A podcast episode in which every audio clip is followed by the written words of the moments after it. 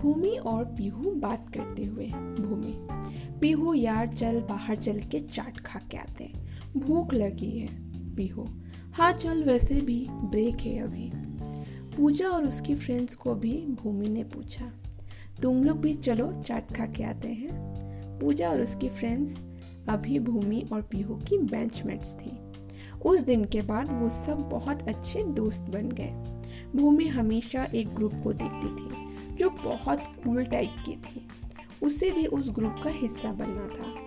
But वो सोचती थी, उन लोग उसे अपना दोस्त क्यों बनाएँगे? लेकिन कुछ दिन बाद उस ग्रुप से भी पक्की वाली दोस्ती हो गई और जायरा भूमि की बहुत अच्छी फ्रेंड बन गई। भूमि को उसके साथ आने जाने की एक साथी मिल गई।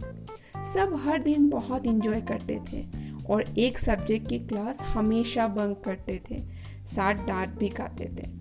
सबकी अच्छी दोस्ती हो गई थी। भूमि किसी सीनियर को नहीं जानती थी बट लकीली उसे एक ऐसे सीनियर मिले जो उसके पक्कम पक्के भाई बन गए और जिसे वो आज तक भी राखी बांधती है।